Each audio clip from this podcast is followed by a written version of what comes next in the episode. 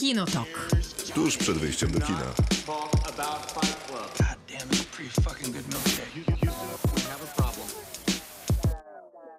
Krzysztof Majewski, Maciej Stasierski? Miłki Bożek nie ma.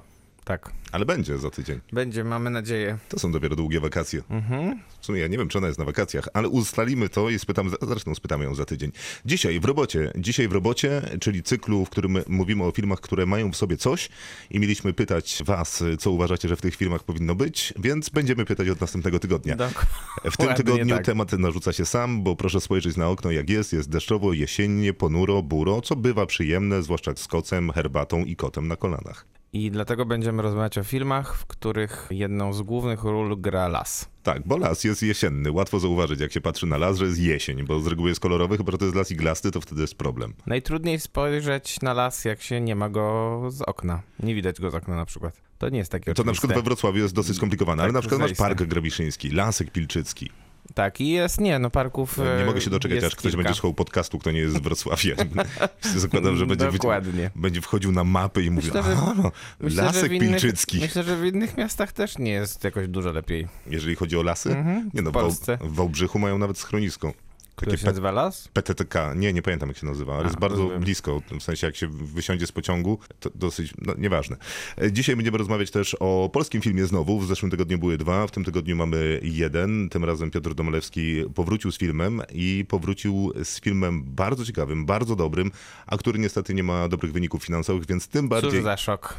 Dlaczego szok? No właśnie nie jest to żaden szok niestety. Nie, no chyba jest. No Tak przecież myślisz? Cicha Noc była hitem. Ale nikt, nie, nikt niestety nie reklamuje chyba jak najdalej stąd jako filmu Piotra Domelewskiego, reżysera Cichej Nocy. Co może być maciubkim błędem. Y, Nawet myślę, że całkiem sporym, zważywszy na to, że Cicha Noc nie tylko była sukcesem frekwencyjnym, ale była też sukcesem artystycznym, bo wygrała i festiwal w Gdyni, jakąś niezliczoną ilość orłów, więc wszystkie najważniejsze polskie nagrody Piotr Domalewski już odebrał za ten film. Ale wiesz, jeżeli, w sensie. jeżeli trzeba tłumaczyć komuś, że Piotr Domalewski to jest reżyser Cichej Nocy i teraz zrobił kolejny film, to, mam prawda. wrażenie, że w takim wypadku trzeba y, tłumaczyć też, czym są orły. E, oczywiście, no orły Poza to... tym, że ptaki. E, Tak, orły to są nagrody Polskiej Akademii Filmowej, o których raczej nigdy nie rozmawiamy, co jest zaskakujące, gdyż rozmawiamy o wszystkich, nawet tych mniej istotnych nagrodach, tak jak w zeszłym tygodniu o Emmy.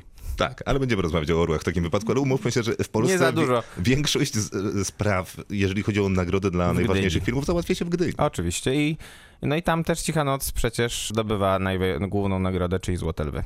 Będziemy teraz mówić o tym, że jest jeszcze jeden film y, przed nami. Maciej, jak ci się podobała Enola Holmes? Ach, jeden film, no podobała mi się całkiem. To dobrze, bo mnie też całkiem się podobała, chociaż nie wiem, nie będzie żadnego konfliktu, więc coś wymyślimy. I będziemy rozmawiać o serialu Des, który jest absolutnie przerażający, zimny, chłodny, zdystansowany, ciekawy i ma tylko trzy odcinki. Tak, ma tylko trzy odcinki, to jest tak w sumie dwie godziny z hakiem angażu, a jest to niezwykle interesująca historia i taka, tak jak powiedziałeś, no zimne to jest to określenie, które pasuje do tego serialu najlepiej. Enola Holmes na Netflixie, Des do zobaczenia na HBO Go, a Piotra Domolewskiego możemy zobaczyć, ale, We wszystkich kinach prawdopodobnie i prawdopodobnie mało ludzi go ogląda. ale będziemy to zmieniać właśnie, Tak, dlatego, że będziemy dlatego mówić o nim długo rozmawiać, i tak. prawdopodobnie dobrze. Mhm, dokładnie tak. Kinotok. Film. Bo o filmach będziemy rozmawiać w ramach cyklu w robocie. Dzisiaj rozmawiamy o filmach, które mają w sobie las i ten las jest jakiś, z reguły jesienny, bo o jesiennych motywach leśnych rozmawiamy dzisiaj z okazji tego, że jesień przyszła.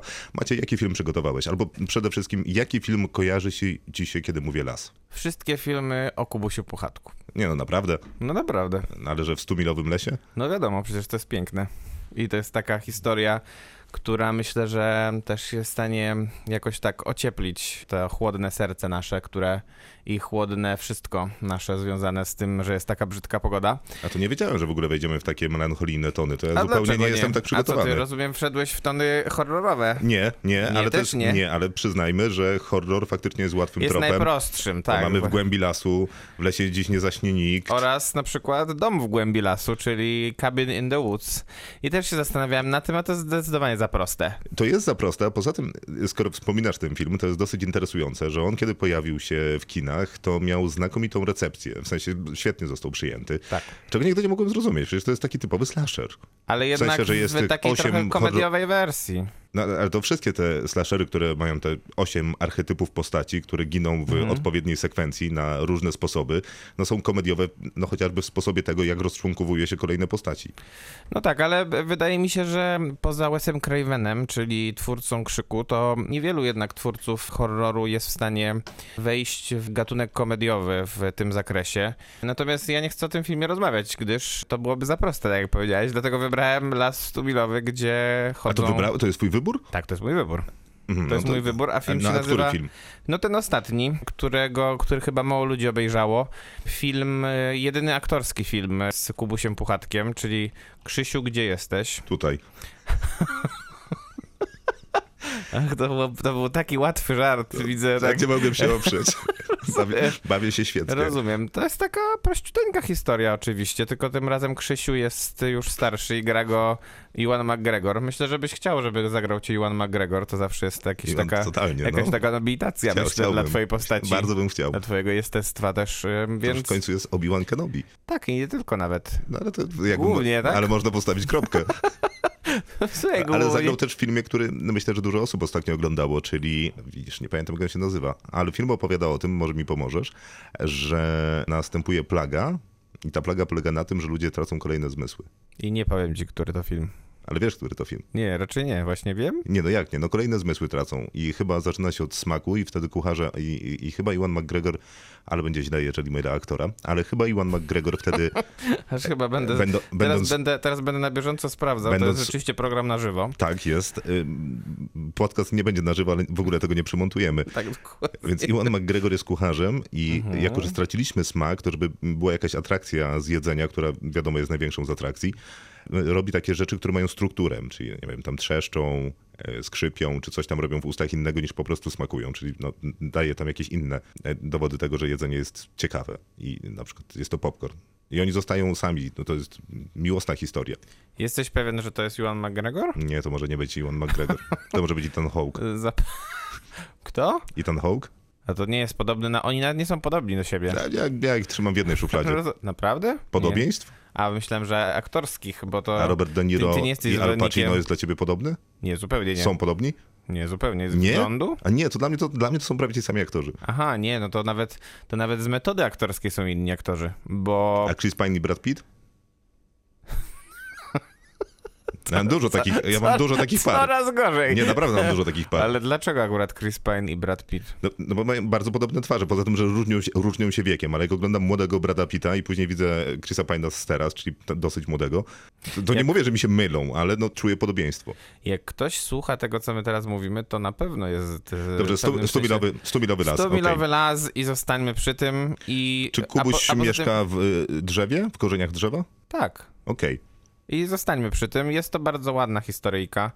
Chyba nawet całkiem nieźle przyjęta. Myślę, że myślę, że warto sobie przypomnieć, bo mało ludzi niestety ten film obejrzało, a jest on bardzo miły. To jest dobre określenie dla tego filmu i dla wszystkich pewnie filmów o Kubusiu Puchatku i seriali. Dom latających sztyletów to jest mój wybór. I to jest a propos lasu, który pozostaje zawsze zielony, bo tam jest scena w lesie bambusowym. A bambus jest zielony i jest to naprawdę fantastyczna scena. Generalnie film Łusza chyba z tej trójki najbardziej popularnych filmów tego typu na świecie, to to oczywiście Przyczajony Tygrys, Ukryty Smok, Hero i Dom latających sztyletów. Pewnie jest jeszcze co najmniej parę, znaczy na pewno, sam znam parę równie e, dobrych i ciekawych, ale prawdopodobnie największą karierę taką międzynarodową zrobiły te trzy filmy. Każdy z tych filmów jest wystylizowany i każdy z tych filmów bardzo czerpie z lasu. W Hero mamy przecież wszystkie możliwe kolory liści w wszystkich możliwych sekwencjach walki. To jest akurat w ukrytym smo- w przyczajonym tygrysie ukrytym smoku. Natomiast w Hero tych przebitek na różnokolorowe liście też mamy sporo. Zresztą Japonia ma dobre podejście do drzew i do lasu. To jest jednak... y, Tylko to nie jest Japonia. Nie, to nie jest Japonia. Ale dobrze, że Ale ma. Ale nie, no, ogó- Jeżeli byśmy rozmawiali o Japonii, stwierdzenie- jest ogólne zgodne stwierdzenie jest bardzo dobre, nie do końca odnoszące się do filmu, o którym opowiadasz, ale zostańmy przy tym. Tak, więc to było ogólne stwierdzenie, nad którym przechodzimy i się nad nim nie zastanawiamy i nie zarzucamy mi żadnych rze- rzeczy. Tak jest. A dom latających sztyletów ma piękną scenę w lesie bambusowym. I to jest bardzo dobra rekomendacja, pewnie lepsza od mojej. Ale widziałeś dom latających sztyletów? Oj, dawno temu. A pamiętasz tę scenę? Nie. Naprawdę? Mhm. Ale tak w ogóle nic zero? No ten film ma chyba z 15 lat i mogłem go oglądać, myślę, albo nawet więcej może mieć lat. Nie, nie, nie. Ma e, 15. 15 ma lat, tak? 2005 rok. No, to mogłem go oglądać wtedy, kiedy miał już, kiedy miał parę miesięcy, więc filmów po 15 lat temu, jeżeli nie oglądałem ich po 7 razy, to, to mogę już nie oglądać, to mogę już nie pamiętać, przynajmniej nie wszystkie sceny. Tak sobie myślę. No o dobrze. sobie też. Kinotok. Film. To był Iwan McGregor. Tak, tak, to był Iwan McGregor. A film się nazywał jak? Ostatnia miłość na ziemi. Tak, i gra tam też Eva Green. I chyba nawet opowiadał o tym, o czym mówiłem. Susan i Michael, mimo braku smaku, słuchu i wzroku, walczą o swoją miłość. To jest zły opis tego filmu, ale nie jest mój, ale powiedzmy, że jest To też jest po, tak części klasyczny zgodny z, opis. po części zgodny z prawdą. I jest jeszcze jedna sprawa. Mm, A propos współczynnika lesistości we Wrocławiu. Dobry wieczór, pisze Marcin. E, A propos zalesienia. Panowie, to wskaźnik lesistości dla Wrocławia kształtuje się na poziomie około 8%, co jest dość słabym wynikiem na tle innych polskich miast. Sprawdziliśmy, w Sopocie jest. 54%. Nawet nie potrafię pomnożyć 8 przez tyle, żeby wyszło 54. To jest jakieś 7. Tak, to myślę, że jest całkiem dokładnie 7.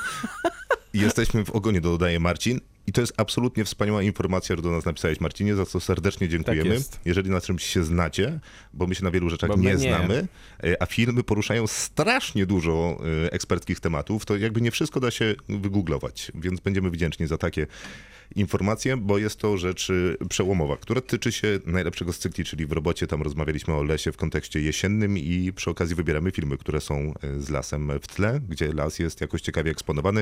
Ja Teraz wybrałem Dom film- latających sztyletów. Film sprzed 15 lat, a Maciej film sprzed roku? Nie. Dwóch? Czterech? Ale y, puchatka. Młodszy dość. Puchatka. Tak. Mhm. Y, Natomiast teraz porozmawiamy o filmie, którego większa część dzieje się w Irlandii, czyli w kraju zieleni. Też. To prawda. Mhm. Jak najdalej stąd. Ola to zbuntowana nostalotka, która marzy o własnym samochodzie i większej życiowej samodzielności.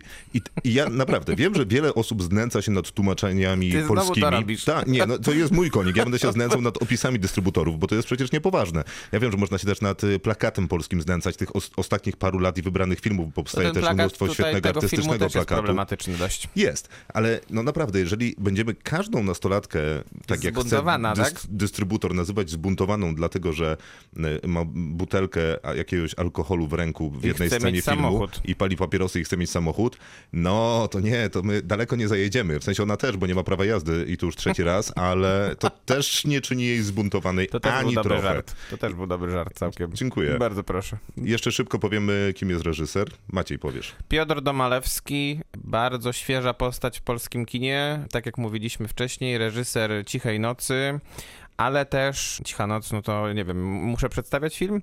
Przedstawię film. Jeden prawdopodobnie z najlepszych filmów polskich ostatnich lat, a przynajmniej jeden z najbardziej wychwalanych przez krytykę i przez widzów chyba też polskich filmów ostatnich lat, czyli historia rodziny, która się spotyka w trakcie Wigilii i wychodzą tak naprawdę wszystkie możliwe złe rzeczy, które w tej rodzinie narastały przez lata.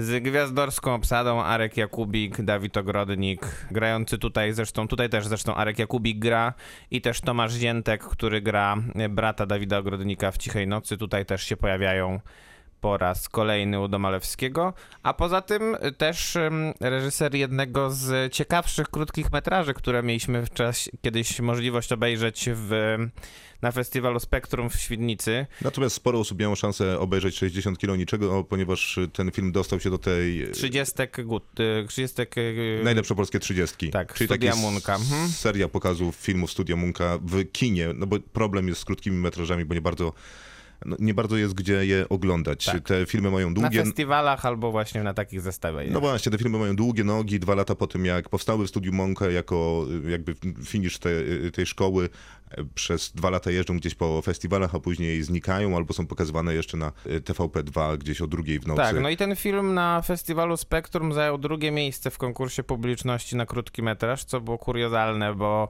pierwsze miejsce zajął e, krótki metraż Macieja Sztura, który był absolutnie nieznośnym filmem, pretensjonalnym i o niczym, a ten Tak, był zdecydowanie odwrotnie. E, A nie bez przyczyny myślę, że wspominamy ten film, bo ja mam wrażenie, że jak najdalej stąd jest pewnego rodzaju rozwinięciem e, pomysłu, który ma Piotr Domalewski w mm, 60 kilo niczego, tylko trochę zmienia perspektywę i, y, no i rozwija tematykę. I rozwija ją być może y, na zbyt dużą ilość wątków, ale o tym za chwilę pewnie porozmawiamy. Natomiast najważniejsza rzecz, y, ta Ola rzeczona musi pojechać do Irlandii. Nie mając jeszcze 18 lat, musi, musi opuścić Polskę i pojechać do Irlandii, żeby sprowadzić stamtąd ciało swojego zmarłego ojca, który pracował na budowie. Nie, jak to, jak to nazwać? W porcie. w porcie, tak? I problem polega na tym, że ona za bardzo nie zna tego swojego ojca, bo on wyjechał wtedy, kiedy jeszcze była chyba małą dziewczynką, bo on już w tej Irlandii żył, żył dobrych parę lat, a ona ma 17 lat. Jeżeli on żył w tej Irlandii, nie wiem, chyba tam było nawet powiedziane, że 9 lat. Ja mam wrażenie, że sześć. Piotr Domalewski jakby od razu wprowadza nas do filmu takimi paroma dosyć mocnymi ciosami, umiejscawiając naszą rzeczywistość i akcję swojego filmu. Mianowicie widzimy, że ta rodzina to nie jest rodzina, której się specjalnie przelewa, zwłaszcza, że jest tam syn, który choruje i wymaga opieki. Ola mimo że dystrybutor chce, żeby była zbuntowaną nastolatką, to specjalnie zbuntowana nie jest. No i umiera ojciec, wychodzi na to, że na rodzinę łożył, ponieważ grana przez Kingę Price matka prawdopodobnie... Zajmuje się domem i niepełnosprawnym synem. Dokładnie tak. Yy, No i kiedy pojawia się ta informacja o śmierci, no to jest y, informacją tragiczną. I tu zaczyna się chyba ten najciekawszy dla mnie wątek w filmie, czyli ta relacja Oli, głównej bohaterki, a zresztą koncertowo granej przez Zofię Stafiej, jak pisze sam reżyser na końcu, w pierwszych, no w drugich napisach na końcu filmu, że pierwszy raz na ekranie. Myślałem, że powiesz, że koncertowo grane, jak pisze sam dystrybutor. ale to pewnie też mógłby dystrybutor napisać. Ale nie, no to jest prawda. Ona rzeczywiście buduje ten film swoją taką naturalnością i, i niesamowite, nies, niesamowicie zaskakującą taką inteligencją i dojrzałością tej roli. Mhm. Młoda dziewczyna, 21 lat ma, a robi tutaj rzeczywiście niesamowitą robotę. To prawda, no i pierwszy raz na ekranie, jak pisze sam reżyser, natomiast mi chodziło o tę relację jej z jej ojcem. Tak. E, I to jest dosyć ciekawe, bo ojciec w zasadzie na ekranie się nie pojawia. Pojawia się raz na filmie, który jest pokazywany w filmie. I na jakichś zdjęciach chyba. Nie na jakichś zdjęciach, no i oczywiście istnieje w opowieści, ale córka, kiedy dowiaduje się o jego śmierci i kiedy już wie, że ma pojechać, żeby przywieźć ciało tutaj do Polski, to przez krótki moment y, właśnie pije wtedy wino i spaceruje z koleżanką w kierunku... Wtedy jest zbuntowana pewnie. Wtedy jest pewnie zbuntowany, bo jeszcze pali papierosa. Idzie z koleżanką do autokaru, który mają tam zawieźć prawdopodobnie na lotnisko i ona, e, ta koleżanka mówi, że jej bardzo współczuje, że to musi być najgorsze, że w ogóle duża tragedia. A ona jedyne o czym mówi to o tym, że e, jej ojciec zrobił ją, wykiwał ją umierając, że nie daje jej pieniędzy na, Na samochód, samochód. który jej obiecał, bo ona po to zdawała to prawo jazdy tak e, kompulsywnie, w sensie już trzeci raz z rzędu, po to, żeby wysłać zdjęcie tego dokumentu, żeby mogła otrzymać pieniądze na ten wymarzony samochód. No a wie, że prawdopodobnie te pieniądze, które o ile w ogóle są, to prawdopodobnie pójdą w całości na pogrzeb i przewiezienie ciała. No bo jak potem się okazuje, to takie rzeczy w Irlandii kosztują niesamowicie dużo.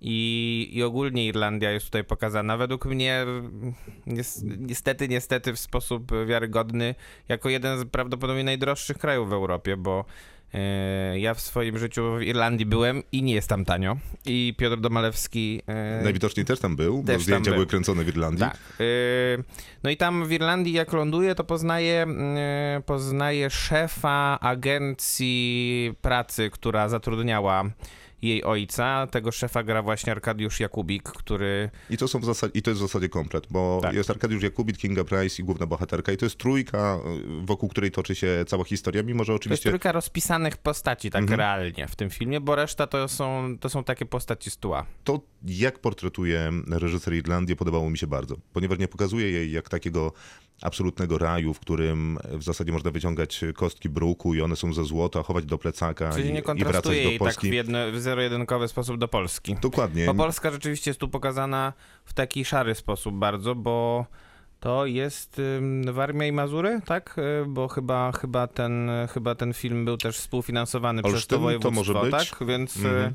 więc y, no nie wygląda to tam za wesoło, szczególnie w tych fragmentach, w którym żyje Kinga Price ze swoją córką. Bo też to pokazuje na przykład, pokazują na przykład sceny, w których ona opowiada o tym, jakie są, jakie są relacje między nią a księdzem i parafią w tym mieście, w którym żyją. Takie dziwne, jakieś takie mało miasteczkowe to wciąż jest, a to chyba nie jest za małe miasto, bo jednak y, nie we wszystkich dużych, nie we wszystkich miastach y, można na przykład zdawać egzamin na prawo jazdy, tak mi się wydaje w Polsce. No to prawda, ale y, nie wiem, akurat ten wodny kościelny jakoś trochę przegapiłem, bo chociaż oczywiście go pamiętam, ale wydaje mi się, że to może po prostu zależeć od, od parafii, a No, to jest jakiś tak. tam celowy komentarz reżysera, żeby budować może trochę relację tę, te, tego podziału pieniędzy po ojcu, która trochę się rozjeżdża, jeżeli chodzi o interesy matki i córki. Dokładnie tak. Ale ta faktycznie Irlandia niekontrastowana z Polską jest ciekawym wyborem. Zresztą wydaje mi się, że cała emigracja, którą portretuje reżyser, reżyser y, w, mm, y, portretuje w taki sposób.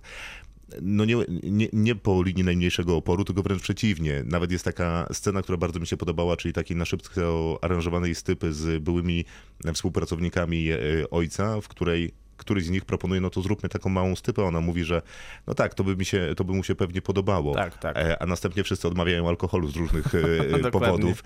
A n- aż by się prosiło w tej sytuacji, którą mamy tam za staną, gdzie pikle stoją na środku stołu, no żeby oczywiście zaczął się taki, e, jak przyjęło się mówić, smażol, czyli po prostu leje się wódka, e, wylewa zewsząd i No odpływają ale taki na smażol był przecież w cichej nocy, więc... No właśnie i wydaje mi się, że Domalewski usłyszał te wątpliwości, które pojawiały się wśród krytyki publiczności. Nie kopiować e, jednak e, być może bardziej doświadczonego kolegi?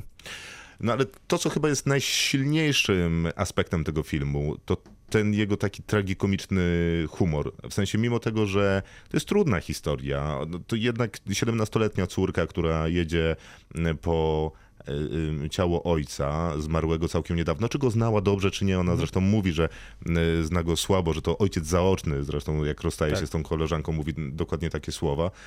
Y, To jednak jest to trudne, a y, odnajduje się tam humor, zwłaszcza w tych y, najtrudniejszych scenach, kiedy mm, ona ma podać cechy szczególne ojca, ponieważ jego twarz jest y, w takim stanie, że jest nie do rozpoznania.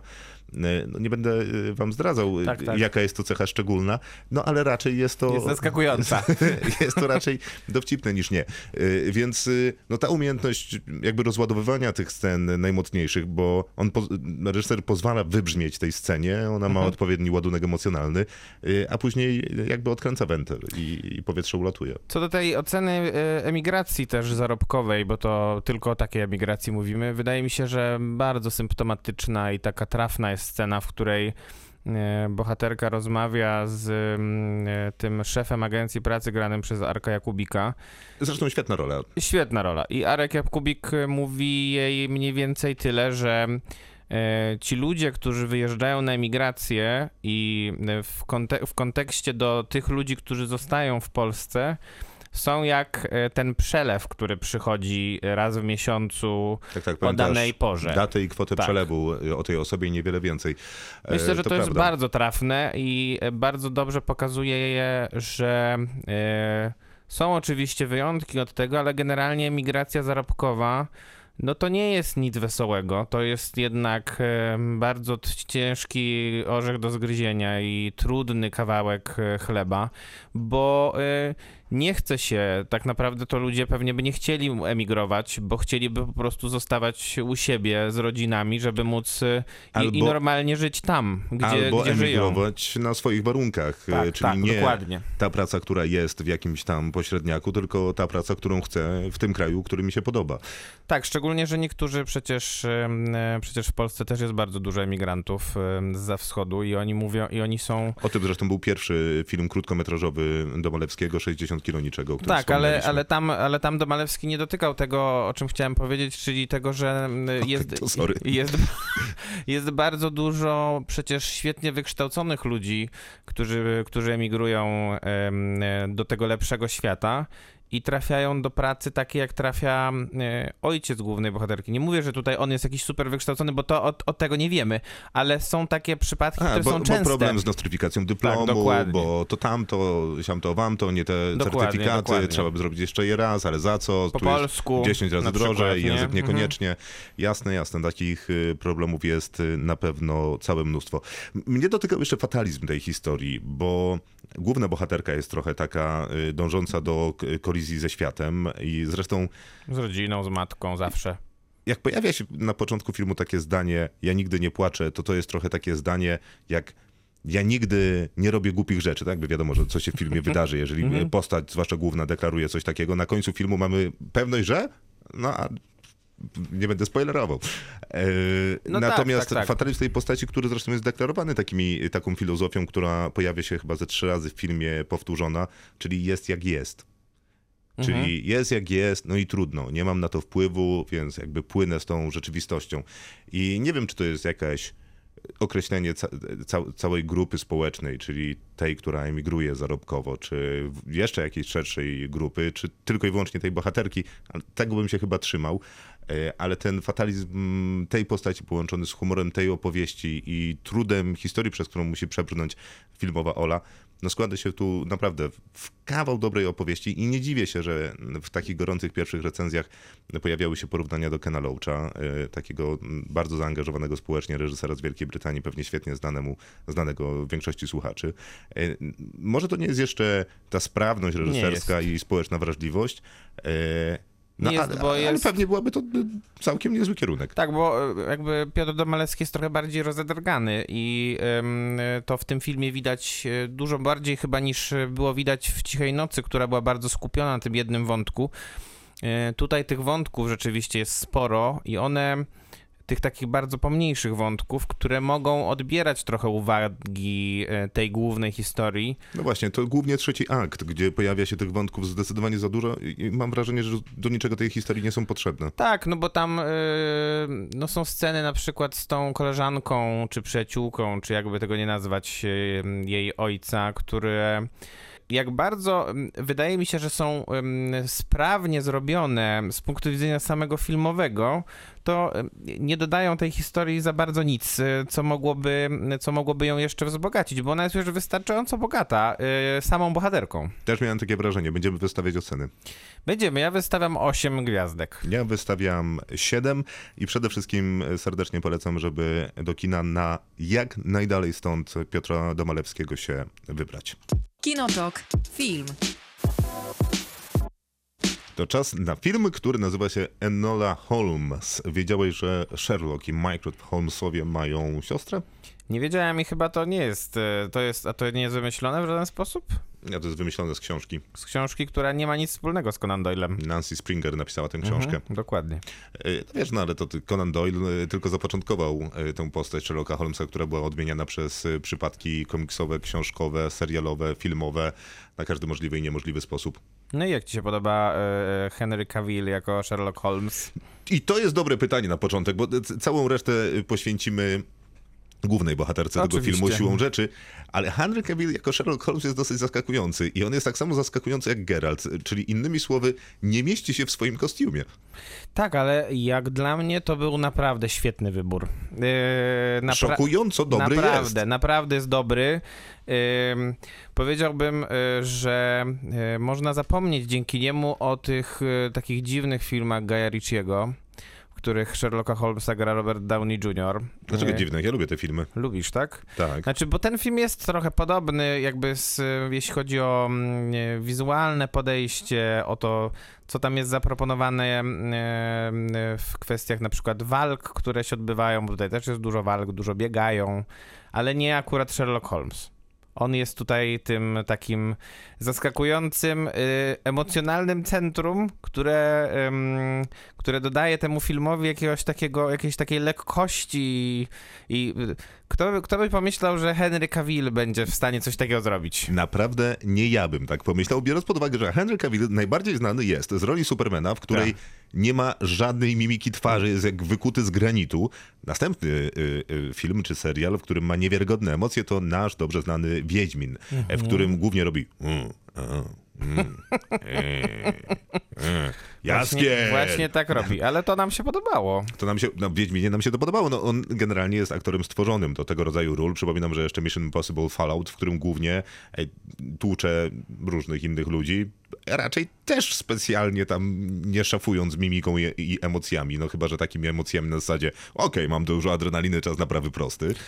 A tutaj jest super. Jest Mimo, że super. jest zachowawczy. Jest zachowawczy, jest, jest taki dystyngowany, można było powiedzieć, bo y, szczególnie, no i, no i jest, y, jest taki prawdziwy, w, szczególnie w porównaniu z tym Mycroftem Holmesem, którego gra sam Claflin i który jest akurat według mnie jednym z najsłabszych elementów filmu. Moim zdaniem jest bardzo sztuczny, ma przyklejoną tę rolę do Tak, siebie, dokładnie. zupełnie mu nie leży. Mhm. E, e, Tam, gdzie nie może, to wykrzyczy, a tam, gdzie nie może, to, To powie coś powie stanowczo jakiegoś i takiego głośniej. chamskiego, bo on też ma jakieś takie, widać, e, stworzono go jako takiego, e, e, jakoś, jakiegoś takiego konserwatystę chyba, który jest przeciwko właśnie właśnie równouprawnieniu e, płci, który, który ma wątpliwości co do tego, że świat się zmienia, że Ja kobiety... miałem jako takiego zasadniczego, najmniej zdolnego, a jednocześnie najstarszego w rodzeństwie. Mhm. Znaczy tak moim zdaniem portretuje go film.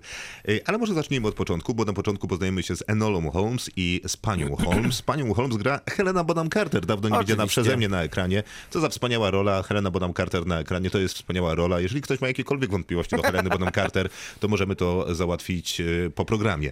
Mm, Helena Bonham Carter I długo o gra tym jak porozmawiać, wypić siebie. herbatę. Mhm. Tak, Helena Bonham Carter gra siebie i robi to koncertowo. Oczywiście. Y, A Enele Holmes, czyli główną bohaterkę tego filmu i tytułową, gra Millie Bobby Brown, która jest doskonale znana wszystkim, którzy widzieli Stranger Things. Mhm, dokładnie. Bo to y, główna i najważniejsza i najpotężniejsza postać tego serialu, który widzieli prawdopodobnie wszyscy, a którzy nie widzieli, to myślę, że nadrobią w czasie zbliżającej się jesieni i będą się świetnie bawić.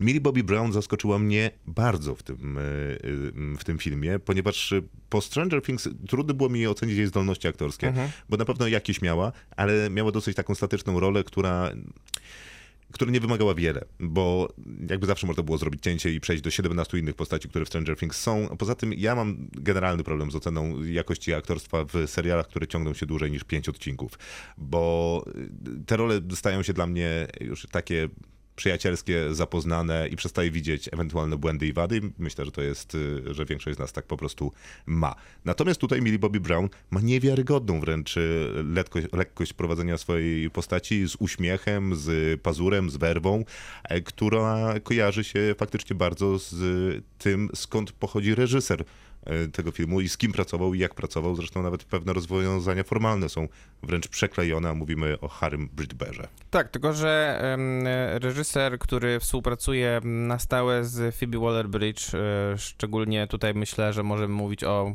współpracy przy okazji Fleabag. E, Ale pracował też przy Obsesji Eve. Killing Eve, tak. E, No niepotrzebne są te sceny, w których ona mówi do kamery. Zupełnie według mnie e, jakby e, łamanie tej czwartej ściany w tym filmie akurat jest e, tak e, jakieś e, nienaturalne i e, ma teoretycznie wprowadzać jakiś taki element humorystyczny z jednej strony, ma z drugiej strony e, być elementem e, opowiadania historii, czy ma być elementem ekspozycyjnym, a nie jest żadnym. A to jest element, który doskonale znamy z Fleabag z pierwszego i drugiego Tak. sezonu, w którym... y, No w- tylko, że to Phoebe Waller-Bridge jednak robiła to zupełnie w innym stylu. To chyba było. To była też trochę siła napędowa y, y, y, Fleabag. Oczywiście. Znaczy, do, do, oczywiście Poza wszystkimi innymi siłami. dokładnie, ale to była dodatkowa ciekawostka. Można było od tego zacząć opowieść o że słuchaj, taki serial, w którym łamią czwartą ścianę. Nie wiesz, co to jest? O Już ci tłumaczę. To to samo, co było w e, House of Cards, tylko troszkę jednak zdecydowanie lepiej. Zdecydowanie lepiej, zdecydowanie dowcipniej. E, dobra, jesteśmy na samym początku filmu. Spotykamy się z Enolą Holmes i jej matką, która szkoli ją na rób co chcesz w życiu, taka jaka chcesz, taka będziesz, a przy okazji nauczę cię jak się bić, jak strzelać, jak się pod, pojedynkować, jak się bronić, jak atakować, jak... y, Czyli matka ma wizję taką, że e, Enola nie będzie nigdy żoną, e, albo nie będzie Albo typową, będzie, jeżeli będzie typową chciała. żoną, tak, która Pasuje e, do swoich czasów. która spasuje do swoich czasów, tylko będzie właśnie niezależną kobietą, która sama będzie decydowała o tym, co e, ją spotka w życiu. I zdaje się, że pani Holmes właśnie taka jest. Pani Holmes taka jest i Enola chyba jednak e, wczuwa się w to, że taki jest też pomysł jej matki na nią. Y, I, i to realizują w taki sposób, że w pewnym momencie matka znika i Enola musi i Enola musi chce ją odnaleźć, a przy okazji y, musi się jeszcze bardziej usamodzielnić. Y, no i w tej drodze poznaje y, Znaczy musi uciec z domu po Musi prostu. uciec z domu, Uciec tak. przed właśnie wspomnianym Mycroftem, który jest zasadniczym konserwatystą. I wysyła, chce ją wysłać do szkoły dla dziewczyn, która mają ją nauczyć manier, właśnie Jak odpowiednio się śmiać. tak. I jak być, i jak być właśnie kobietą jej czasów. Yy, A ona tego nie chce, więc ucieka i na swojej drodze w szybko dosyć jadącym pociągu spotyka takiego y, bardzo, y, bardzo pięknego markiza, który uciekł też swojej rodzinie z kolei. Lorda Markiza Tewksbury. Tak, pięknie, pięknie to powiedziałeś. Helena Bonham Carter, czyli matka Eleny Holmes, wyjechała, Nella rusza w podróż, poznaje hrabiego Tewksbury e, na swojej drodze i razem będą przemierzać krótką w sumie drogę do Londynu, gdzie będzie taka bondowska, bondowska scena, w której skaczą z pociągu. No a ich tropem rusza sam Sherlock Holmes. A oni y, starają się rozwikłać zagadkę, dlaczego, dlate, y, dlaczego tego hrabiego w ogóle ktoś szuka. Dokładnie tak. A i to jest dosyć ciekawe, bo Enola Holmes przejmuje takie e, e, cechy, że tak, chętnie walczy, już tam tego Tewksbury'ego zaraz w tym e, pociągu uratuje. Jest taka zaradna, e, raczej szybko kojarzy fakty i zmierza w jasno określonym kierunku. Przy czym chyba Tewksbury jest młodzieńcem przepięknej urody, a e, interesują go rzeczy jeszcze piękniejsze, czyli głównie kwiaty. I ona. i ona, to prawda. Nie, nie wiadomo w zasadzie w jakiej kolejności. Florysta, specjalista od grzybów rosnących na łąkach, z których później gotuje sprawnie obiad, jeżeli tylko ktoś mu ogień rozpali, bo on to w zasadzie nie potrafi.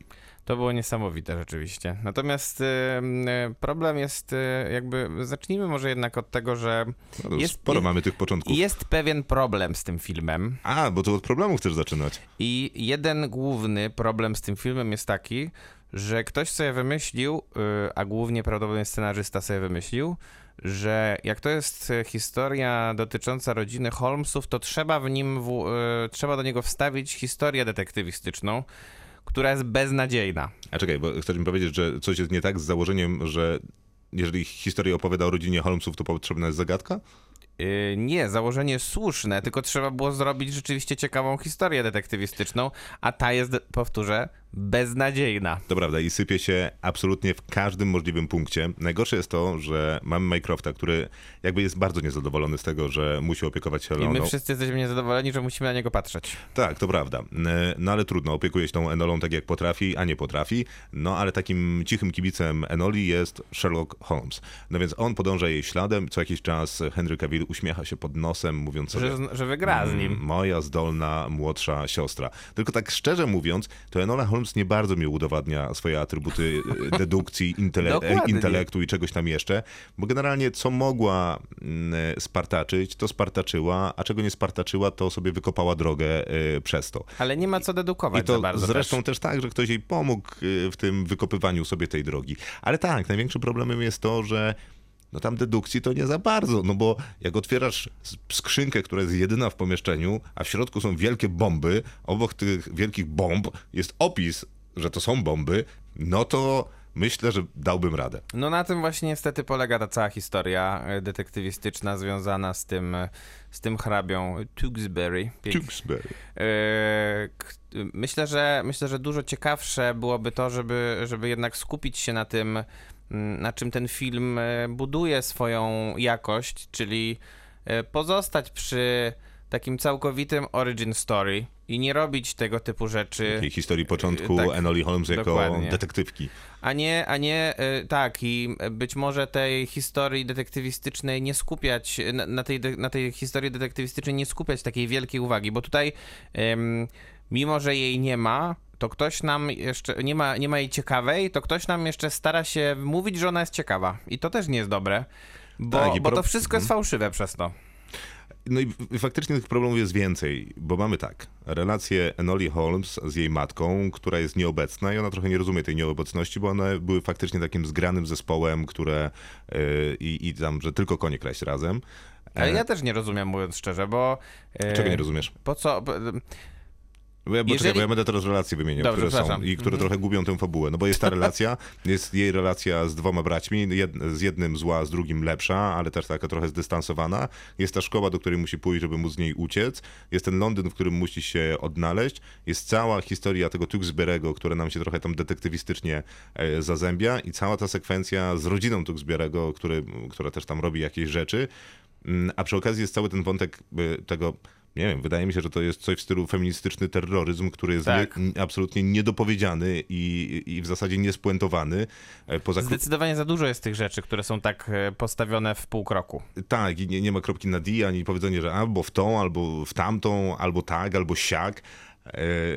No i trochę się człowiek tak, mimo że się dobrze bawi, że ma dobry nastrój, dobre podejście do tego filmu, aktorsko mi to bardzo odpowiada, w kostiumie to siedzi, pieniądze zostały tam wydane, bo to w zasadzie jest film Warnera, który pokazywany jest na Netflixie, więc dosypano tam dolarów odpowiednio dużo, więc jakby niby wszystko ok, no tylko za dużo. Wszystko ładnie wygląda. Jest bohaterka, która ma dużo potencjału, żeby rzeczywiście wokół niej stworzyć być może serię filmów, bo chyba na to się można też nastawiać, bo chyba nie jedna, tych, nie jedna jest taka książka, tylko tych książek jest trochę więcej. Tak, tak, to jest jakaś tam seria. Ten, ten Henry Cavill, który jest em, idealnie e, wy, wykastingowany. No ale czekaj, no drugi raz nie zatrudnią Henry'ego Cavilla do takiego filmu, on musi No grać w Wiedźminie, a przy okazji jeszcze się gdzieś rozwijać. No wiem, ale to ja nie wiem, ta, ta rola akurat wydaje mi się, że jest dobrym, dobrym elementem jego rozwoju aktorskiego. No może. A nie masz takiego wrażenia, że ten s- film przez mnogość wątków, które są w niego wepchnięte, no jest w zasadzie takim sześciodcinkowym serialem, który został spakowany w dwugodzinny film? Tak to właśnie wygląda. Tak to właśnie wygląda. To są, dwudzie- to są takie sitcomowe te, te odcinki, bo to są takie 20-minutowe odcinki różnych rzeczy. To tak trochę jakby z 40-minutowych odcinków upchnąć do 20 i złożyć z tego jeden film. No i szkoda, że rzeczywiście, no chyba, że to jest tak pomyślane, że, że potem z tych wątków, które tutaj zostały rozpoczęte, będą tworzone kolejne filmy, ale nie sądzę, żeby tak było, bo za dużo jest tych, też tych świecidełek narracyjnych, które są, no bo już nie mówię o tym, że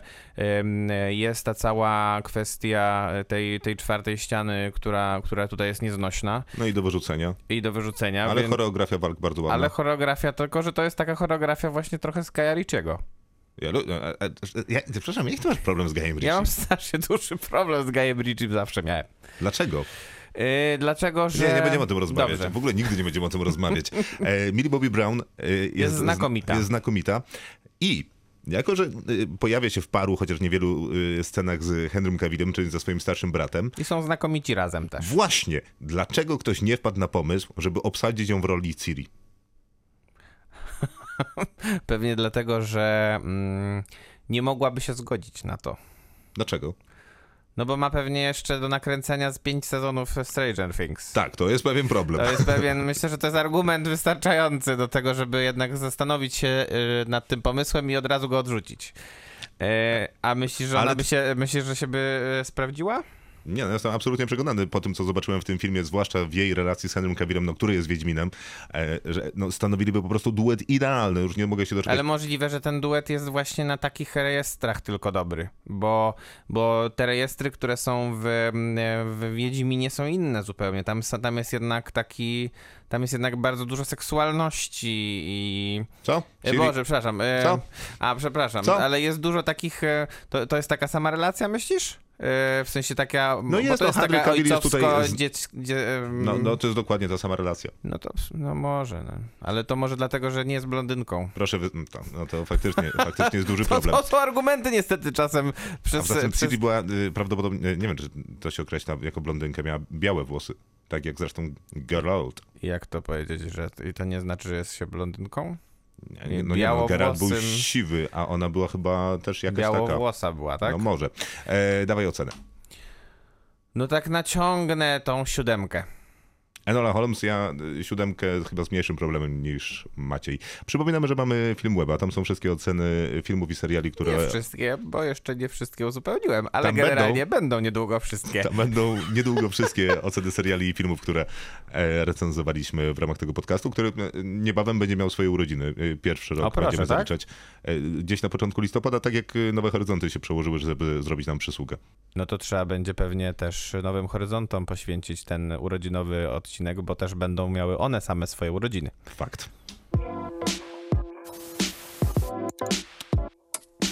Kinotok. Serial. Czas na serial.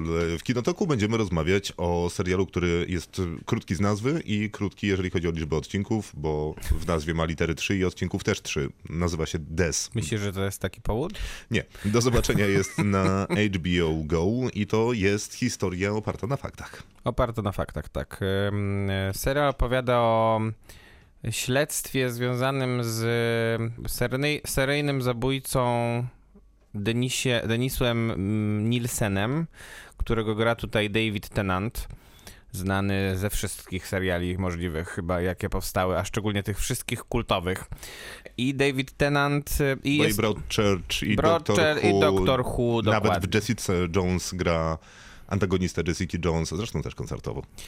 Ten y, oto Denis Nielsen w, na przełomie lat 70. i 80. w Londynie wedle swoich zapewnień zamordował 15 mężczyzn w wieku około 20 lat, których najpierw zapraszał do swojego domu, a potem y, upijając ich, y, dusił ich y, zwykle albo paskiem, albo na przykład słuchawkami, krawatem. krawatem, a potem ich jeszcze y, topił w, was, w swojej wannie. Y, I, a potem jeszcze zdarzało się mu żyć z nimi w pewnym sensie, bo niektórych zamykał w szafie, niektórych spuszczał w toalecie, ale no to były Z innymi oglądał y, jakieś telewizję i tak, komentował. śniadanie na przykład, tak. Oni byli nadzy, on się przebierał. Tak, a oni byli piękni, młodzi i jak to pokazuje ten film, chyba też y, tacy mm, y, z długimi włosami, często jacyś tacy nordyckie typy, wydaje mi się. No w każdym razie i e, w pewnym momencie e, zostaje wysłany do domu, w którym, w którym jedno z mieszkań zajmuje Denis Nielsen, zostaje wysłany hydraulik i e, odnajduje ludzkie kości w mm, odpływie i zostaje wezwana policja. I ta policja rozpoczyna śledztwo, spotykają tego Denisa Nielsena i on od razu się przyznaje do wszystkiego i zaczyna opowiadać. To jest w ogóle y, bardzo dzi- dziwna scena, ponieważ y, oni czekają na Nielsena, aż on wróci skądś tam z pracy najprawdopodobniej y, i czekają na niego przed domem. On wchodzi do domu, oni wchodzą razem z nim i w zasadzie w pierwszej możliwej napotkanej szafie w korytarzu znajdują szczątki. Nie wiadomo ilu osób tak Nawet naprawdę. szczątki, bo nie wiadomo od kiedy Tak, one tak, tam szczątki. są. Mhm. E, I on mówi, że tak, to on. Tak, I tak. zabierają go do samochodu i mm, prowadzący śledztwo detektyw pyta go, no to ilu ich było? Mm, A on mówi, nie wiem, nie pamiętam, ale... 15-16. Tak, ale sprawdźcie jeszcze w szafie, która jest y, w łazience, czy tam y, w komodzie, która jest gdzieś tam. I jeszcze w pod innym adresem. Tak, jeszcze pod innym adresem, bo tam przenosiłem, czy pracowałem nad nimi wcześniej. No i to faktycznie e, robi jakieś niewiarygodne mm, wrażenie, ponieważ no zagrane to jest na takiej kompletnej beznamiętności, na dystansie, na oderwaniu od rzeczywistości. No to jest, on, główny bohater wygłasza te informacje mm, z takim No tak samym emocjonalnym zaangażowaniem, jakby tłumaczył komuś, gdzie są środki czystości do posprzątania mieszkania. Dokładnie, albo jakby, nie wiem, tłumaczył w jaki sposób e, podłączyć telewizor. I, i, I tak e, na takim rejestrze m, e, David Tennant gra tę postać, ale właściwie tylko przez pierwszy odcinek. E, Bo e, w, później e, Denis Nielsen ląduje w więzieniu, w którym czeka na proces. I do tego więzienia zaczyna przychodzić jego biograf, który się nazywa Brian Masters i z którym już relacja zaczyna się rozgrywać trochę inaczej i poznajemy jakby drugie oblicze tego Denisa Nielsena, bo on zaczyna ujawniać takie, takie elementy swojej, swojej osobowości, jak na przykład chęć sławy. Tak, bo jedno z pierwszych pytań, które w ogóle zadaje detektywowi pro- prowadzącemu sprawę, który przynosi mu chyba paczkę papierosów, bo w tym serialu wszyscy namiętnie palą, mimo Wszyscy pan wszyscy. Tak. że deklarują to, że za moment rzucają, to palą chyba jeszcze więcej i cały absolutnie czas to generalnie jest to nie dosyć Fincherowskie, bo Fincher lubi mieć y, coś w dłoniach swoich bohaterów, a przy okazji ten film ma pewne podobieństwa jakby takie formalne. W sensie jest kręcony zimna, na zimno, tak jak u Finchera możemy znaleźć tu takie niebieskie, niebieskawe tony. E, No i jakby historia podobna, y, chociażby do 7, czy no do 7 może nie też jakoś tam specjalnie dokładnie, ale do Zodiaka to już może nieco bardziej z perspektywy oczywiście tych, którzy prowadzą y, śledztwo. No rzecz faktycznie y, y, wbija fotel. Aha, to pytanie jest oczywiście o to, czy, czy ktoś pisał już o nim w prasie. I on mówi, że tak. On pyta, czy może zobaczyć artykuł, bo chciałby y, przeczytać. I też się bardzo oburza, kiedy dowiaduje się o tym, że ktoś w prasie pisze o nim mm, niedokładnie, nieprecyzyjnie. Tak, Czy tak. na biografię się obraża, który mówi, że popełniłeś 18 morderstw. On mówi 15! I wtedy zaczynają się pojawiać kolejne twarze Denisa Nielsena, David Tennant, Tennant ma wtedy znacznie więcej do zagrania, bo kiedy ta jego rola jest taka bardzo do wewnątrz, bardzo zamknięta, ta ściana, którą y, aktorsko stawia przed nami jest y, prawie że namacalna, to w momentach, w których się otwiera, y, być może wtedy zaczynasz się zastanawiać nad tą drugą twarzą bohatera, który jest tam grany, czyli kiedy on sam się zastanawia, czy jest potworem, czy może wręcz przeciwnie. Tak jak zastanawia się jedna z jego niedoszłych ofiar, e, czy... e, Tak, czy, on jest jej zbawcą, czy, czy właśnie miał Czy być... mordercą. Tak, dokładnie. I yy, są też takie momenty w tym filmie, w tym serialu, w którym ta postać też przybiera taki, taką jeszcze inną twarz, takiego człowieka, który ma poczucie, że strasznie pomaga wszystkim w odkrywaniu tajemnic i oni, i oni mu nie dostarczają żadnych, nie, nie ma z tego żadnych korzyści, bo, bo jest w tym więzieniu o bardzo zaostronym rygorze, że, ma, że jest niby jakoś tam prześladowany w tym więzieniu, a przecież on im wszystko powiedział i on tak naprawdę im wyłożył wszystko na tacy. Tak, tak, no on sprawia wrażenie, jakby to śledztwo toczyło się w sprawie kogoś innego, a on był jakimś Tak. świadkiem koronnym, e, który pomaga policji i chciałby e, coś z tego mieć, jakiś uzysk. No, a cały czas pyta, co jest oczywiście prawdopodobnie celowo kontrastowane w, o swojego psa, który był schorowany. Mówi, że ona nie miała nic wspólnego z tym, więc proszę powiedzcie mi, jak e, ten pies się ma, e, jak sobie radzi beze mnie. E, i umyka ta informacja o tym, że to jest morderca 15 mężczyzn i to taki zupełnie beznamiętny. Zresztą w procesie też się pojawia wątek tego, czy on jest poczytalny, czy nie. I argumentacja wygląda tak, że na pewno jest poczytalny, ponieważ planował swoje morderstwa, a później planował ukrycie y, y, tych morderstw. A druga osoba mówi, że no, No, ale nie może być poczytalny, skoro rozmawiał na przykład z zamordowanymi już ludźmi. Tak, ale y, y, y, nie może być poczytalny i tu jest informacja o tym, że wstaje rano, y, y, smaruje tosta y, masłem, a później podkręca gaz pod garnkiem, w którym gotuje się głowa jednego, jednej z jego ofiar. I to jest problem, do którego ja dotarłem już na samym początku tego serialu, ponieważ seriali o seryjnych mordercach jest bez liku. Mm, Jest, No, szczególnie ostatnio mam wrażenie, że jest ich po prostu nieprawdopodobnie dużo. Jest Mindhunter y, produkowany przez Davida Finchera, jest y, y, jest history, History of the Murderer, prawdopodobnie jakoś pomyliłem tytuł.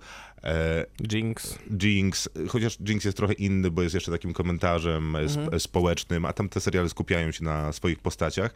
A całkiem Jest, y, niedawno wyszła kronika zbrodni Teda Bandiego, czyli Bundy, właśnie chciałem powiedzieć. Podły, Mhm. okrutny i zły. Ja pamiętam dyskusję, która toczyła się przy okazji premiery tego filmu, a to była dyskusja na zasadzie, dlaczego Teda Bandiego y, portretujemy Zakiem Efronem, Mhm. który jest y, symbolem jakby jakiejś takiej seksapilu y, współczesnego. Młodzieżowego. Młodzieżowego. Jest takim człowie- człowiekiem, do, wiesz, takim role model, który Mhm. jest y, interesujący, przyciągający i ciekawy. I ponoć Ted Bundy taki był, bo przecież media nie wierzyły, że Ted Bundy to, to może być morderca y, kogokolwiek.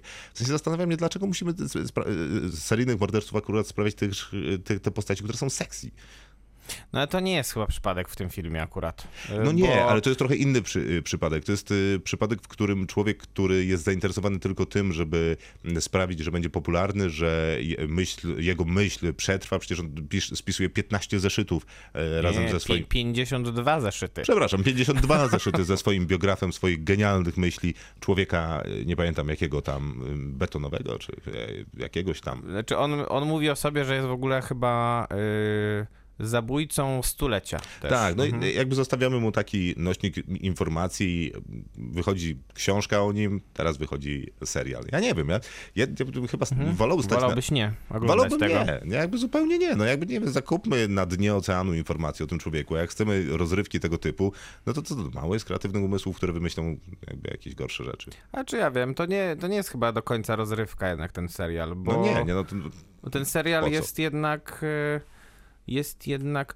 y, Wydaje mi się, że ciekawym, ciekawe podsumowanie całości tego serialu wygłasza ten biograf, który mówi, który zresztą o tym mówił też y, w wywiadach swoich. To znaczy, on mówi, że on w swojej książce, a, która, a ten serial jest mocno oparty na tej jego książce, portretuje pewne zjawisko, y, bo ten facet, bo ten mm, Dennis Nielsen Ale nie to jest, jest... zawsze ten sam argument, że portretuje pewne zjawisko, żeby ostrzec nas na, przyszł- na Mhm. przyszłość. I w ogóle mi się wydaje, że ten biograf w tym serialu jest takim em, duchem moralności, że on wygłasza te e, podniosłe kwestie, że musimy to zrobić dla wyższej idei, bo teraz ja napiszę tę książkę, ludzie ją przeczytają i to nas uchroni przed kolejnymi seryjnymi mordercami. Może tak jest, nie, Nie wiem. jest tak. Moim zdaniem tak nie jest.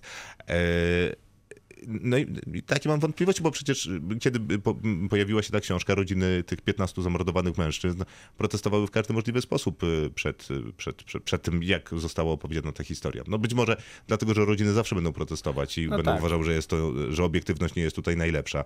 E, to, ja nie wiem, może faktycznie w tym wypadku nie jest. No nie wiem, wydaje mi się, że jednak e, ta historia z samego, z samego warsztatowego, czy filmowego, czy serialowego punktu widzenia była warta opowiedzenia, bo no bo daje ona jednak możliwości e, samym, e, samym twórcom czy aktorom pokazania bardzo, bardzo wielu obliczy i niesamowitych umiejętności, które mają choćby, choćby, choćby aktorzy występujący na ekranie. Jakby ktoś miał wątpliwości, czym jest Des, to jest y, pseudonim. Znaczy jakby skrót chyba imienia, on po prostu mówił o tym, żeby tak mu- do niego mówić, ten Dennis Nielsen. No właśnie, ja się zastanawiałem w czasie serialu, jak to się niby skraca Denis Nielsen na Des, ale okej, No Des. Dennis to jest ciężko w ogóle chyba tak jest, to, to nie jest imię, które się skraca. Danny? Nie będziemy skracać i, i Denny Denisa... to jest po prostu imię. Nie wiem, wymyśliłem. Nie będziemy skra- skracać e, Denisa Nielsena w żaden sposób. Jest Denisem Nielsenem, e, postacią do zapomnienia, ale no, jakoś nie za bardzo chce się dać zapomnieć, bo trzyodcinkowy serial na HBO Go e, czeka. Okej, więc No jeżeli ale chodzi... rola jest nie do zapomnienia. Nie, jeżeli chodzi o, o, studium mroku w tym, w tym serialu, jakieś studium zła, to jest okej, bo całkiem ciekawe jest to, że Dennis Nielsen wygląda jak każdy. I to jest jedna rzecz, a druga jest taka, że to jego zło jest zupełnie bezcelowe, bo on nie ma na nie pomysłu żadnego. Robi to i nie jest w stanie tego y, uargumentować, a ta argumentacja w 52 zeszytach pojawia się, mam wrażenie, jako odpowiedź na to, co się dzieje w, z jego m, dookoła niego, jakie są wydarzenia, których on moim zdaniem jest w ogóle nie do końca świadomy. No i, ta, i wspaniale to portretuje David Tennant w swojej kreacji, rzeczywiście, bo, Prawda?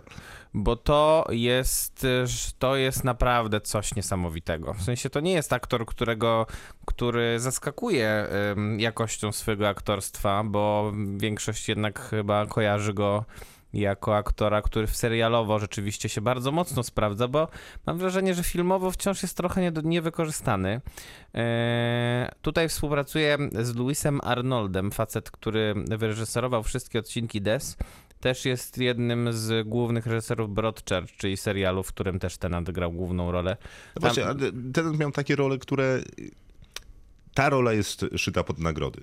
No to zdecydowanie tak, to prawda, bo to od samego, od samego jakby u, mm, upodobnienia się do, do, do postaci, którą gra, bo to jest e, wręcz przerażające, jak bardzo podobny jest David Tennant do Denisa. Nielsena fizycznie. E, Po po to, e, przez, przez e, jakby kończąc na tym, że po prostu no, tworzy postać e, e, na tak wielu poziomach skomplikowaną, ale z drugiej strony ja- ja mam wrażenie jednak jedno, że on nie jest w stanie uczłowieczyć tego Denisa Nilsena i nie jest taki cel tego serialu i to jest akurat chyba wydaje mi się jednak, jedno, jednak jego zaleta, bo e, mówiłeś o tych serialach, które, mm, które pokazują tych seryjnych morderców. Były też filmy, które, które pokazywały seryjnych morderców w różny sposób, no nie wiem, e, e, poczynając Siedem, chociażby od, e, od Milczenia Owiec na przykład Mhm. które, które doprowadziło. Milczenie owiec jest pr- przykładem skrajnym, które doprowadziło do tego, że seryjny morderca, którym był dr Hannibal Lecter, stał się niemalże postacią, którą się lubi. Tutaj Des jest na drugim końcu tego, tego łańcucha. Denisa Nilsena nie da się lubić. I David Tennant tak właśnie prowadzi tę postać, żeby jej nie lubić. Ale Bo... to jest ciekawe zestawienie, bo David Tennant faktycznie jest y, tymi wszystkimi cechami Hannibala Lectera, których nienawidzimy, natomiast jego biograf jest wszystkimi cechami, które zestawione z tymi wszystkimi cechami, których nie lubimy w Hannibalu Lecterze, są też tymi cechami, które najbardziej lubimy, no bo jednak Hannibal Lecter to jest y, klasa sama w sobie, wiesz, Inteligentny, szlachetny, dystyngowany. pijący Chianti. Tak. E, I taki ten biograf y, no, na pewno chciałby być. Taki, no, y, czyli, y, czyli y, wyskazujesz na to, że jakby połączyć te dwie postaci, To wyszedłby Hannibal to wyszedłby trochę Hannibal Lecter. Taki dlatego, trochę dlatego, niedokładnie sklejony. dlatego ale- być może ciekawszą jeszcze postacią od tego biografa jest ten detektyw.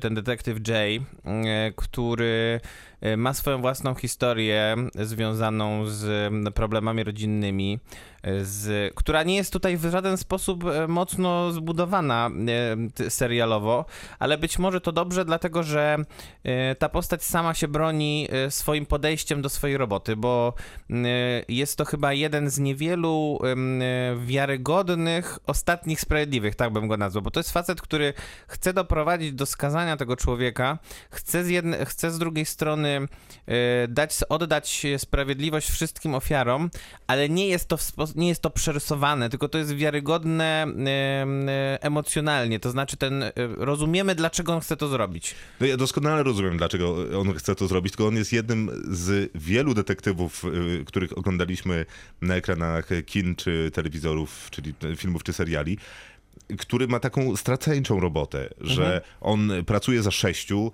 e, misyjny jest do granic możliwości, idee pełne, e, kieszenie pełne idei. I No dostaje i co z tego? Od, od wszystkich. I co z tego, jak za każdym razem Nie ma okazuje się, że system nie działa, bo no właśnie, nie ma kasy, bo komuś się nie chciało, bo dobra, mamy już 6 z to 15. wystarczy. e, sześciu z to i tak już 15. go skażą na to dożywocie. Dobra, jest okej, zostawmy tam. Takie argumenty jak, no ale zostawiamy y, mm, dziewięć rodzin z niedomkniętymi historiami, z niedomkniętą sprawą, nie mogą jakby pójść dalej. Dobra, nieważne. No w sensie trudno, żeby ci ręce nie opadły po, e, po takiej kolejnej postaci. Yy, I jemu opadają te ręce. To prawda. I wszystkim nam opadną po tym serialu, myślę. Yy, Co jest ciekawe, to, to, to o czym wspomniałeś, czyli o, w tym momencie, kiedy to, to, to śledztwo się zamyka, to ten serial też pokazuje, ale to tylko tak naprawdę w napisach końcowych, ale wystarczy, można przeczytać tą historię tego Denisa Nielsena. To z tych 15 postaci wciąż 7 jest nieodk- nieodkrytych. Ym, nie wiadomo, co to byli za ludzie. I wiadomo tylko mniej więcej, kiedy się działy te wszystkie rzeczy. No i zresztą najlepszym dowodem na to, że jak tak kiedy system zawodzi najbardziej, kiedy coś staje się polityczne, bo tam Mhm. jednym z osób, która została zamordowana przez Denisa Nilsena jest y, kanadyjska i turysta, który pojawia się w Londynie i padał ofiarą Denisa Nilsena, a okazuje się, że jego matka miała jakieś y, Wpływy w, w ambasadzie. czy w mhm. parlamencie i y, no, efekt jest taki, że no to teraz już musimy zamknąć tę sprawę, no bo skoro śledztwo policji trwało 6 lat i w tamtej sprawie do niczego nie doszliśmy, a teraz się okazuje, że to seryjny morderca zabił tego Który człowieka. to robił pod naszym, pod naszym oknem właściwie, nie? Czy pod, naszy, pod nosem nam, więc rzeczywiście grał im na, na nosie, tak się mówi? Tak się mówi. E, No więc w zasadzie co nam zostaje poza tym, że musimy zamknąć sprawę, zapomnieć o niej i niech się media wyszumią i, i, i, i do widzenia. Serial jest naprawdę świetnie zrealizowany, Mhm. wygląda znakomicie, zagrany jest y, cudownie. Tak, warto, żeby wybrzmiało jeszcze to nazwisko, bo facet, aktor, który gra tego Petera Jaya się nazywa Daniel Mays. Mhm. Zresztą aktor, który gra biografa się nazywa Jameson Watkins. I ten tercet y, aktorski jest naprawdę wyśmienity, ale to nie można, nie można tego, tego serialu sprowadzić tylko do tego tercetu aktorskiego, bo no tam wszyscy na nawet dalekich planach są doskonali. No i tam w zasadzie, jeżeli chodzi o technikalnie, tam wszystko wygląda dobrze, bo kostiumy są świetne, scenografie, lokacje, prowadzenie kamery, prowadzenie opowieści, tempo, reżyseria, no wszystko się zgadza. Dla mnie po prostu ten serial nie jest niczym nowym, jeżeli Mhm. chodzi o opowieści o seryjnych mordercach, e, a poza tym mam dosyć opowieści o seryjnych mordercach. Myślę, że możemy opowiadać e, Wolałbyś lepsze... oglądać więcej Enoli Holmes. Mogę obejrzeć raz jeszcze jak Feniks. O, na przykład. To jest dobry, dobry trop. Trudno temu serialowi jednak nie dać 7 na 10, bo po prostu na niego zasługuje. A ja wystawiam mu 9 na 10. To był Kinotok, za który serdecznie dziękujemy i Dziękujemy. serdecznie zapraszamy do paru spraw. Do subskrybowania kanału na e, Spotify'u, bo dla tych, którzy nie znają się z audycją, to ona jest e, podcastem, była najpierw podcastem, później stała się audycją, no i cały czas jest podcastem, więc e, tam można nadrobić wszystkie możliwe odcinki. Jest dużo odcinków, które poświęcamy na przykład całą, całym seriom filmów, albo polecamy 100 seriali na wirusa. Gdyby ktoś chciał nadrobić seriale w najróżniejszych kategoriach, e, to to wszystko tam jest. Jesteśmy też na Facebooku jako Kinotok Podcast. Można kliknąć. Naprawdę się nie obrazimy, jeżeli dacie kciuk, kciuk w górę. A propos seriali, w przyszłym tygodniu recenzujemy cały pierwszy sezon Wychowane przez Wilki. To prawda. I zawsze jest nam szalenie miło, kiedy ktoś, kto się na czymś zna, a na czym my najwyraźniej się nie znamy i słyszycie, że męczymy się z tym na antenie, napiszcie, ja, na czym polega prawda. Będziemy Przyjmiemy to z wdzięczni. dobrodziejstwem inwentarza. Dobranoc. Dobranoc, Krzysztof Majewski, Maciej, Maciej Stasierski. Stasierski. Kinotok. Tuż przed wyjściem do kina.